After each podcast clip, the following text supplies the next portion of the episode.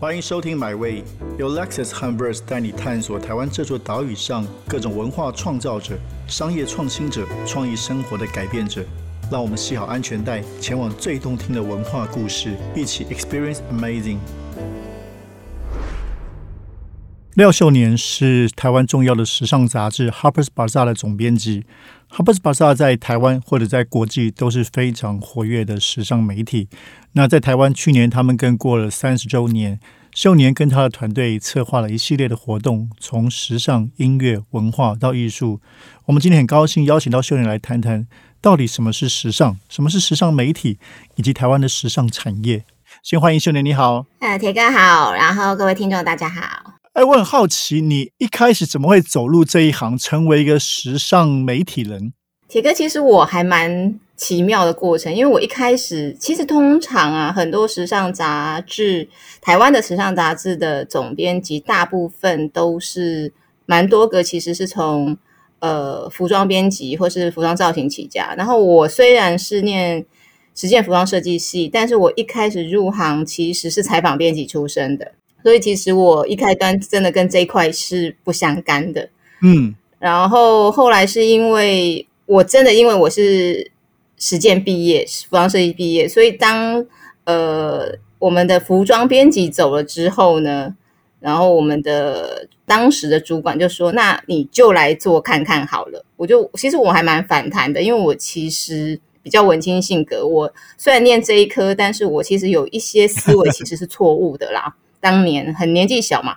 觉得说，哎，这个这个时尚很浮夸，它看起来是个很浮夸的世界，然后它的价钱又非常惊人哦，所以我觉得有一点，虽然念了之后，其实有点不耻，这是一个很奇妙的过程。但是后来就是因为一种转折，真的，我是念了之后，念的时候，因为那时候的老师毕竟是二十几年前，他在讲整个产业的状况，没有谈论的那么的清楚。现在的学校的。课程就不会是这样，是，所以大部分我们的工作，大部分的学习和跟制作很有关系。怎么做衣服啊？在行销跟整个打通那个任督二脉部分，其实还不够，还不够策划到这个程度。但是现在的不管是实践辅大各个设计学院的老师，其实在整个内容上是改进的非常非常非常的多。可是当年我就是当时觉得我是不是在实践室当个女工啊？我什么时候一直在车东西的概念？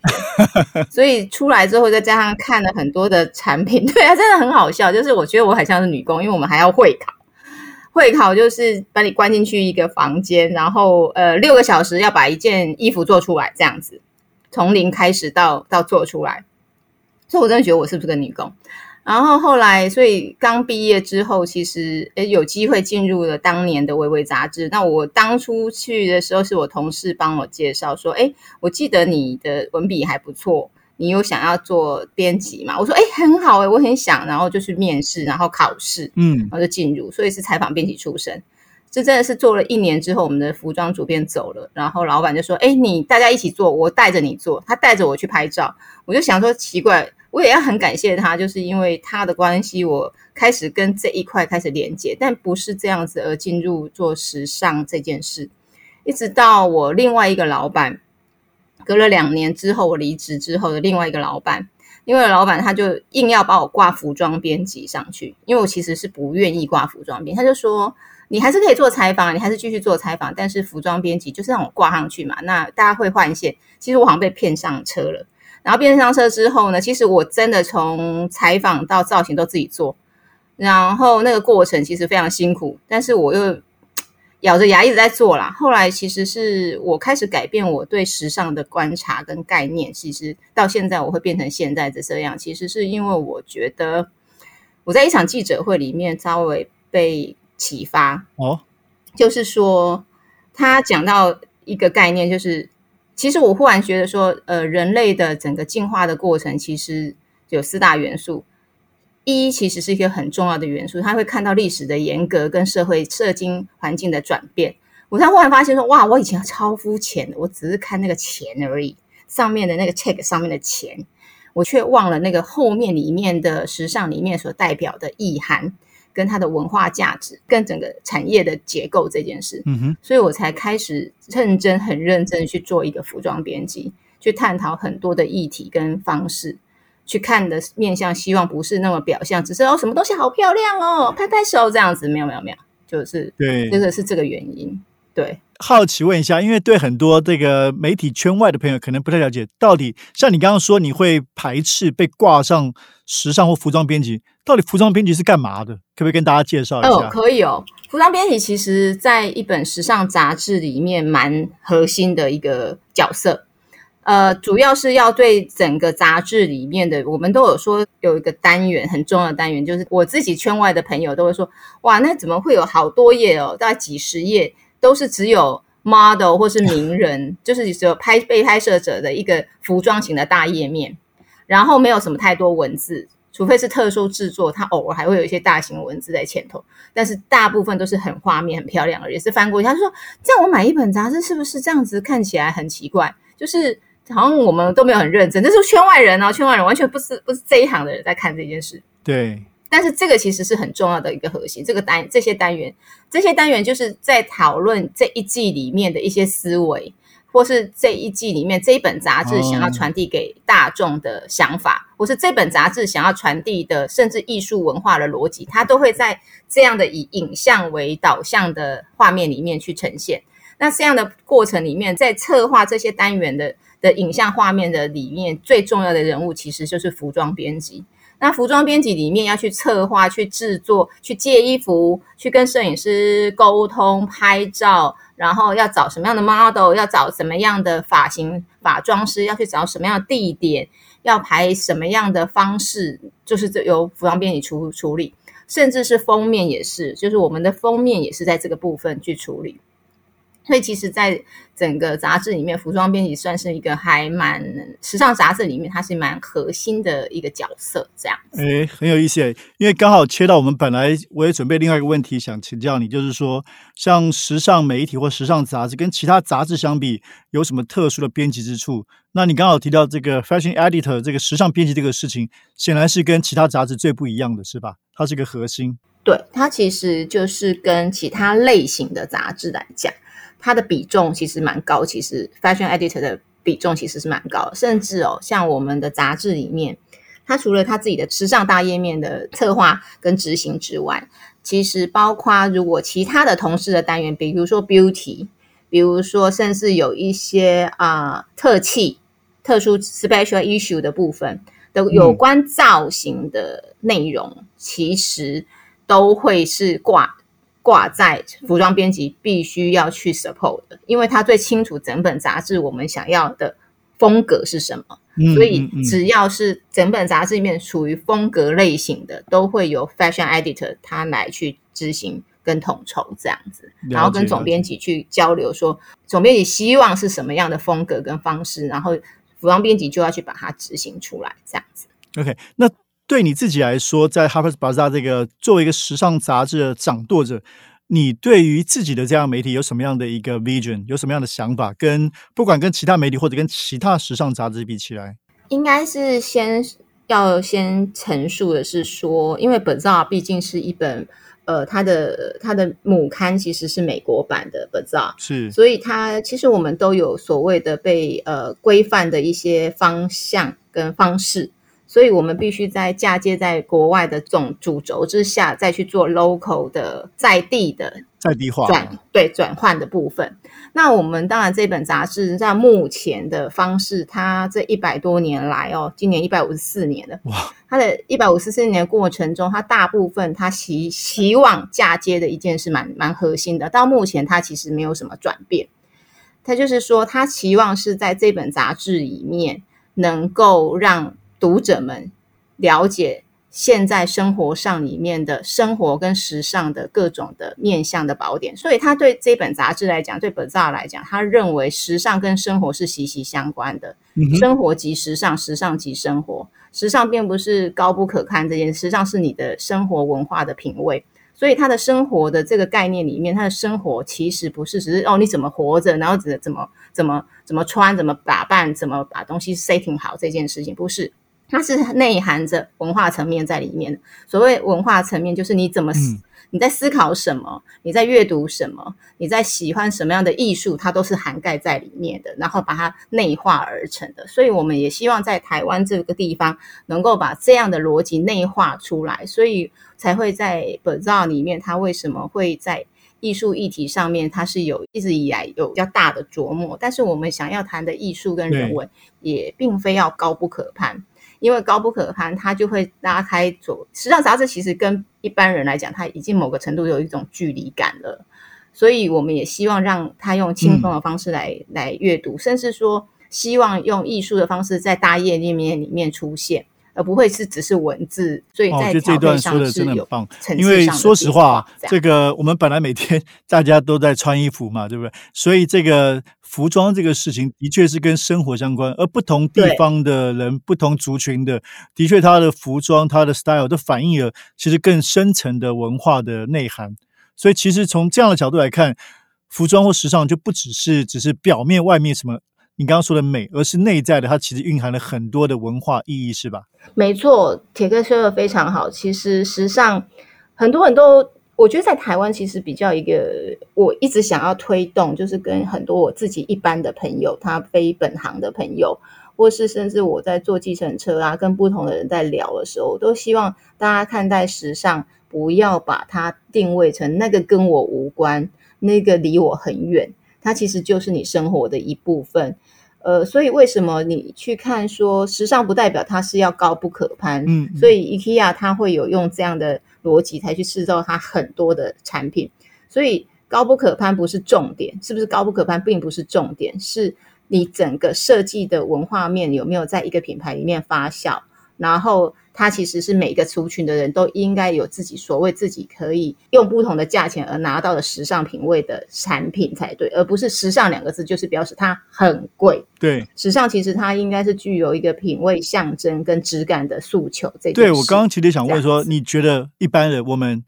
应该追求时尚吗？我们要怎么看待我们跟时尚的关系啊？对一般消费者来说，其实铁哥这个问题也蛮好的，有时候我也是在思考这个问题哦。对，因为你们是专业人士嘛，那对一般来说，我觉得你刚刚当然讲到一些重点了，包括 IKEA 这样的事情。对我，这是一个非常重要。你到底看时尚杂志，我们是要追求新的潮流、新的一季的品牌推的东西，还是用什么样的态度？你作为一个时尚总编，你是比较推荐大家？我觉得，呃，前两天刚好也是一个朋友在问我这件事情，就是他其实呃是奇美博物馆那边在，因为他们要测一个很大型的展，然后我帮他们做一些线上课程的时候，他。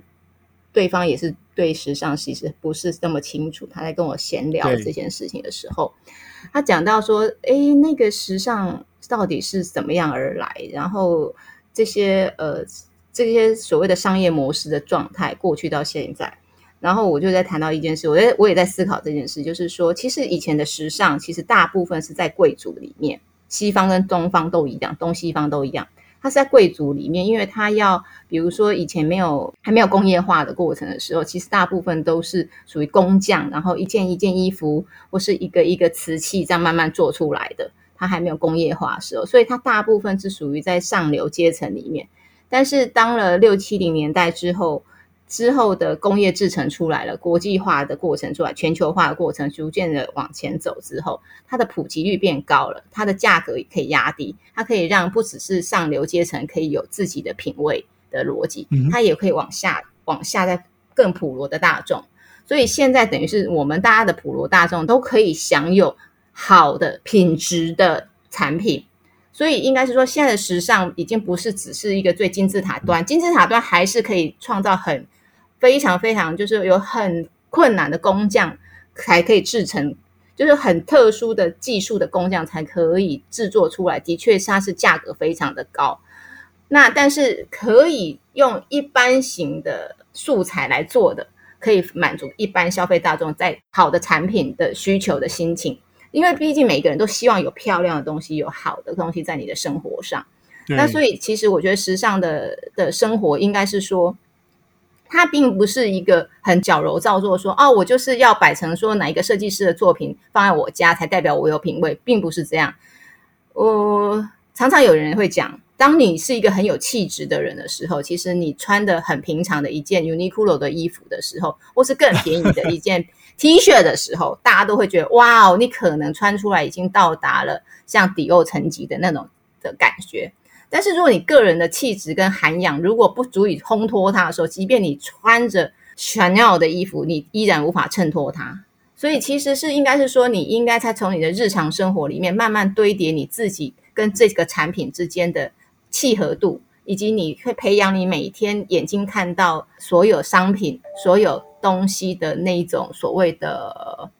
精致度的层叠。那个，我觉得这个部分全部是需要学习的。就比如说，我以前也穿的，我以前还不是服装编辑的时候，我也是一直在寻找我自己的穿衣风格。我以前的穿衣风格跟现在穿衣风格落差极大。我家里买的东西、摆设的东西，跟我现在也是落差极大。那每一个人都是学习的过程，在学习的过程，你在寻找。那你现在看起来更时尚，还是现在看起来更不时尚？我现在应该是说，我不能说我更时尚，但是我很清楚我在穿什么。以前的时候，早年的时候会觉得我在想说，哎，那个人穿这样很流行的样子，我就去想要跟，好像要求同啊。现在我其实没有一定要在别人认同的方式下去穿着，因为我现在已经知道我适合什么跟不适合什么。所以你说我现在是不是更时尚？其实时尚这件事是不一定是别人认同你的逻辑叫做时尚，对，是你自己要先认同自己。可是你要认同自己的过程里面，你要先吸收所有的，比如说我已经看了很多时尚现在相关的逻辑里面，哪一条线是最适合我的，我就不会乱穿一些我不是很适合我，但是也是现在流行，但是我穿我身上就有点不伦不类。就会变成是这样，所以我觉得时尚这件事情是，如果你喜欢，你很棒的是可以穿的很复杂的极繁主义，把自己身上堆叠各种五颜六色，穿的极好。我说真话，极为佩服，我通常是拍手叫好。可是这个是需要功力的。可是如果你不行，那你就是穿简单的。有的人穿简单的也穿不好，诶，他也是，他其实是需要对于比例、对于色彩、对于对于自己的。身材的了解度要非常精确的，甚至你对你的生活里面，所以才会说，其实时尚其实跟你的生活跟文化艺术各个类型是息息相关。因为从这些从文字上的堆叠，对美学的堆叠，它会一定会运用在你时尚生活的一个一个脉络里面，它不会一触可成。我觉得时尚一个人的时尚感跟时尚观，其实是它不是一天就可以养成的，它是长时间堆叠的。就像说你。呃，写文章也好，你要一开始就可以写的很很棒，那是不可能的事情。要画一幅画画的很棒，那也是不可能的事情。那都是要长期堆堆叠的。所以我觉得时尚其实是它其实不该高不可攀，它就在你我生活的周遭。这是这是我自己的感受啦。哦，我觉得说的好棒哦。不过听起来简单，其实压力很大。我我自己都觉得自己压力很大了，对不对？你说。穿的衣服到底能不能反映你自己的内在？然后能不能找到自己的声音，找到自己的风格？这个其实也不容易啊。我开始觉得说，哎，检讨一下自己到底穿的像不像我该有的样子。所以这个其实被你说简单，但是学问其实蛮大的哦。蛮大，像像贾博士，他他对啊，他到最后他都穿单一的东西，所以其实单一并没有不好。他说他可以更专注在他所做的事情上，所以其实蛮多的像服装设计师一样。非常极端的两派的服装设计师，有一派自己他们自己穿着的时候，他们自己私下穿着的时候穿的极为简单，所以我其实有一点认同贾博士说的，因为他有太多事要要做嘛，对，所以他不想要花太多心思在在在所谓自己穿着的身上，所以他就会穿寻找最简单而不会出错的方式，然后质感又好。那很多服装设计师他其实都是，比如说他。其实时尚业常常大家的穿着里面，衣柜打开里面有一派的人其实是这样，有一派人非常喜欢打扮，因为他以穿着打扮为乐，可以给他每天不同的创造，他不同的心情，我非常非常认同。他有一派人，他就喜欢用简单，可是简单里面竟也不简单，不简单就说他即使是衬衫，他可能有一百种衬衫，白衬衫里面有一百种条纹，里面有一百种，就像我就属于这种类型，就是我有。我妈就会跟我讲说：“你为什么横条纹？”她最近因为我都在家，所以南北跑这样子，所以她就会发现说，我怎么一堆都是条纹衫？我说你有没有发现每一件其实都不一样？就是我们这这个行业。就是我会对于我自己的最习惯的东西，然后希望它有变化，因为做时尚业的人很奇怪，他不希望没有变化。对对对，因为那个小小的变化会给你觉得今天很不一样，可是那个不是要别人给你赞赏，就是你自己觉得感觉不一样就好，我就觉得很开心了。对，所以其实。寻找自己的过程，的确是一定要付出一些代价。就是买的东西里面，发现后来都不能穿，发现有这个东西，我当初为什么买，我不懂。要缴学费啊，然后再把它转给别人，这样。所以我觉得就是学习吧。我们毕竟人生就是这样，在不同阶段都要一直不断的学习。即便做总编辑到现在，还是在学习啊，都很都还蛮正常的。从不同的人身上。不同的人事物身上去去寻找灵感吧，我相信铁哥也很需要不同的人身上去寻求灵感一样。有有，而且总是在学习中。那我们刚才谈的是个人个人的学习，寻找自我，甚至是自信哦，自信对自己的自信的时装。那就整个社会来说呢，刚好去年巴萨三十周年，从一九九零年到二零二零年，你觉得台湾这个社会它的时尚意识的成长跟发展，你怎么看？我觉得这个可以分两个块状哦，一个块状就是说，呃，如果从呃所有的人，就是大众，大众对时尚的感那个感知度来讲，它是有大幅的成长的。尤其是现在的年轻世代，其实对于时尚，他对他自己喜欢穿什么、愿意穿什么，跟怎么表述自己的呃态度这件事情，是蛮有很大的进步，尤其是。尤其是当年以前，大家都说啊，台湾的男性好像都不是很清楚自己该穿什么。现在的小朋友不是都蛮知道怎么穿的，只是呃，女生里面，尤其是女孩里面，大部分就会比较弱于，就是呃，虽然都知道怎么穿，但是我看我观察到的现象是，比较会有大家很类似的一个模组在出现，比如说哦，文青派的模组就是长这样，然后喜欢。赶流行的那种梅啊，她就是穿的都是长走这个路线，她就是不同的路线，但是都是比较求同的，就是在这个族群里面是我都是要跟大家差不多的，还是没有完全分开，但是跟我们当年我当年的穿着比，是进步非常非常非常大。他们其实敢尝试的空间跟敢处理的空间已经变得很大，就是他的他的可见他吸收的呃吸收的资讯变很多。这是这个层面，但是另外一个层面来讲，虽然看起来呃，不管是不是年轻时代，就是包括不同的阶、不同的年龄层，其实都有非常大的长进在这三十年。但是有一个比较隐忧的部分，其实是呃，大家都可以接受不同的资讯来自国内外，所以时尚感变高了。但是国内的产业，时尚产业却有一种停滞不前。那个停滞不前，嗯，是。呃，我觉得那个是跟我们的整个整体环境有关哦。呃，台湾有非常非常非常棒的纺织厂，尤其是在高科技布料这一块、运动布料这一块是非常强的，在全球是数一数二的。但是在制作所谓的其他的特殊的印花布料，就是高质感，然后适合让设计师大量运用创作的这样的质感的布料厂，却在萎缩。哦，因为其实这样的开发。其实非常的有压力，因为其实非常辛苦，因为你开发出来不见得你卖得掉嘛，所以其实很多的纺织厂二三代其实不太愿意再花更大力气在这部分。我们讲的并非是科技布料，科技布料愿意哦，因为他知道他一定赚得到钱。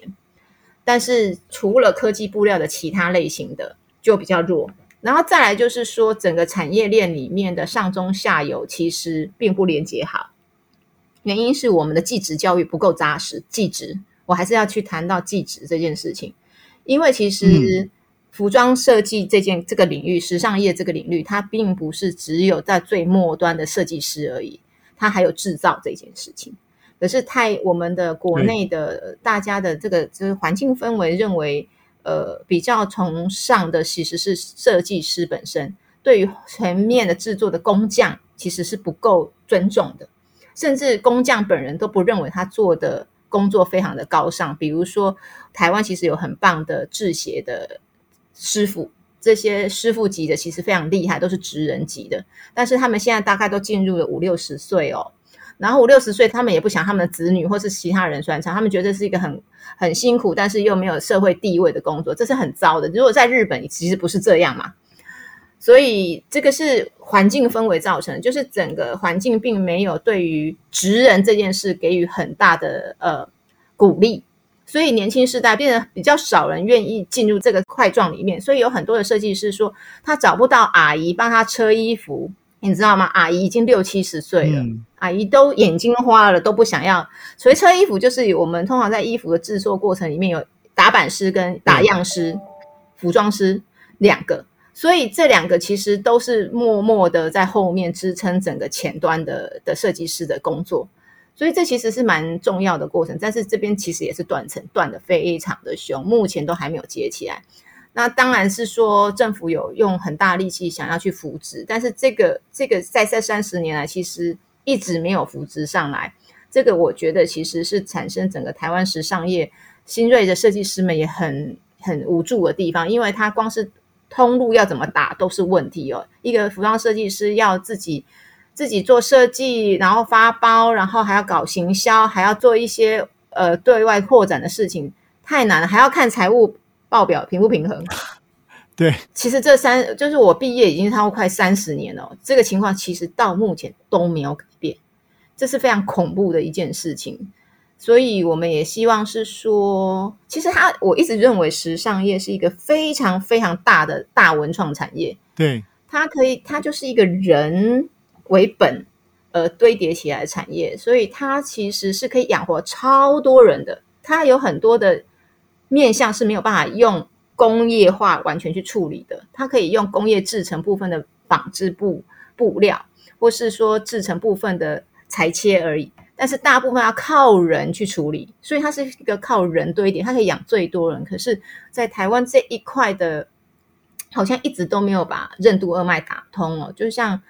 台湾的农业曾经很糟过，但是现在因为呃小产销中心每一个大家的一条龙的处理起来，就已经有很好的作为。可是台湾这一块还没有，但是它。其实它非常非常重要，所以才不会。你可以看到泰国一直很想扶植，韩国也扶植起来了，很重要。因为它，当你台湾的时尚产业如果拉起来了，它在国际上就可以发声，它就会看到台湾的样貌是什么。是是，不是台湾的时尚样貌，是我们的设计师就是站上国际舞台，它可以被看见它的独特性，它代表就是你台湾这边表述出来的在时尚观点上面的文化堆叠啦。所以这有点，这题目其实有点难哦，因为我已经毕业三十 快三十年，但是他还是这样。对，不过听你这样讲，我是有点惊讶。我觉得也非常非常，刚刚非常非常犀利的这样的一个讨论哦，就是你刚刚提到时尚产业停止，因为感觉上这几年似乎政府是更更大力的在推动这个事情嘛。因为这这几年我也有一些机会跟朋友讨论，有。其实我觉得这件事，他至少一直有在把钱拿出来。但是他现在拿出来的方式是在后端，嗯，他是在后端这边，其实后端这边一定要有，但是因为中间段里面还是不够，中间就是他要制成的这一块并没有还没有被看到，就是应该是要把它中间的这一块人才流失要补起来，不然你后面就是很多的设计师他找不到人做啦，他接了单对不对？他做不出来，这是另外一个问题。了解，其实我们都有去讨论到他。呃，我们甚至在评审的过程里面都担心，有一些设计师其实很有才华。为了有时候我们为什么没有让他上选的原因是，他有才华，但是我们在猜他根本做不出来量，因为他没有后面做后盾。是，这就是另外一个问题。所以其实如果政府在做的过程里面可以，我觉得这其实不能只靠政府哎。对，因为其实其他的国家，包括日本啊。他们政府有 support 之外，其实还蛮靠的，其实是民间的力量，也就是财团。嗯嗯嗯，企业这是真的。韩国也是，它是靠财团，所以靠很大型的财团来做资助，因为它才能有那个力量卡进去。尤其是日本是常年都是如此哦，就是它的银行团、财团在后面当支柱，它就可以比较无后顾之忧的把它堆叠起来。所以像你会看到 c o m t e g a Song 或是看到 E.C. Miyake，他们是一个一个一个带一个的。所以他们会在学校里面就开始找很不错的学生，然后进入他们里面慢慢培植，甚至培植到说之后出来之后，他给他机会当开始小设计师开始，小的品牌开始，他们就是这样带起来的，带出国际市场的。所以其实是它是可以借鉴的。因为如果一直要靠只是靠政府，真的能力太薄弱，因为政府不可能一直永远用这么多的钱在砸，一定要靠民间的财团力量、银行团的力量，这是事实啊。所以我觉得是要唤起呃财团跟一般的民间团体要有这个力量去 support，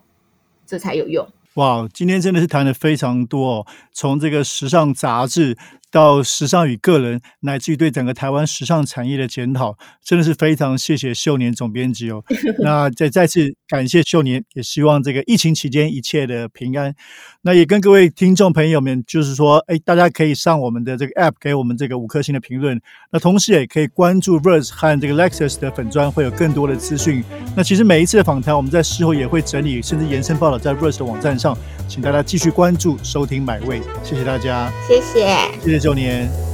这趟旅程已经到站了。感谢你的收听，也让我们一起期待下趟旅程的风景。别忘记订阅买位。本节目由 Lexus 和 Verse 文化媒体联名出品。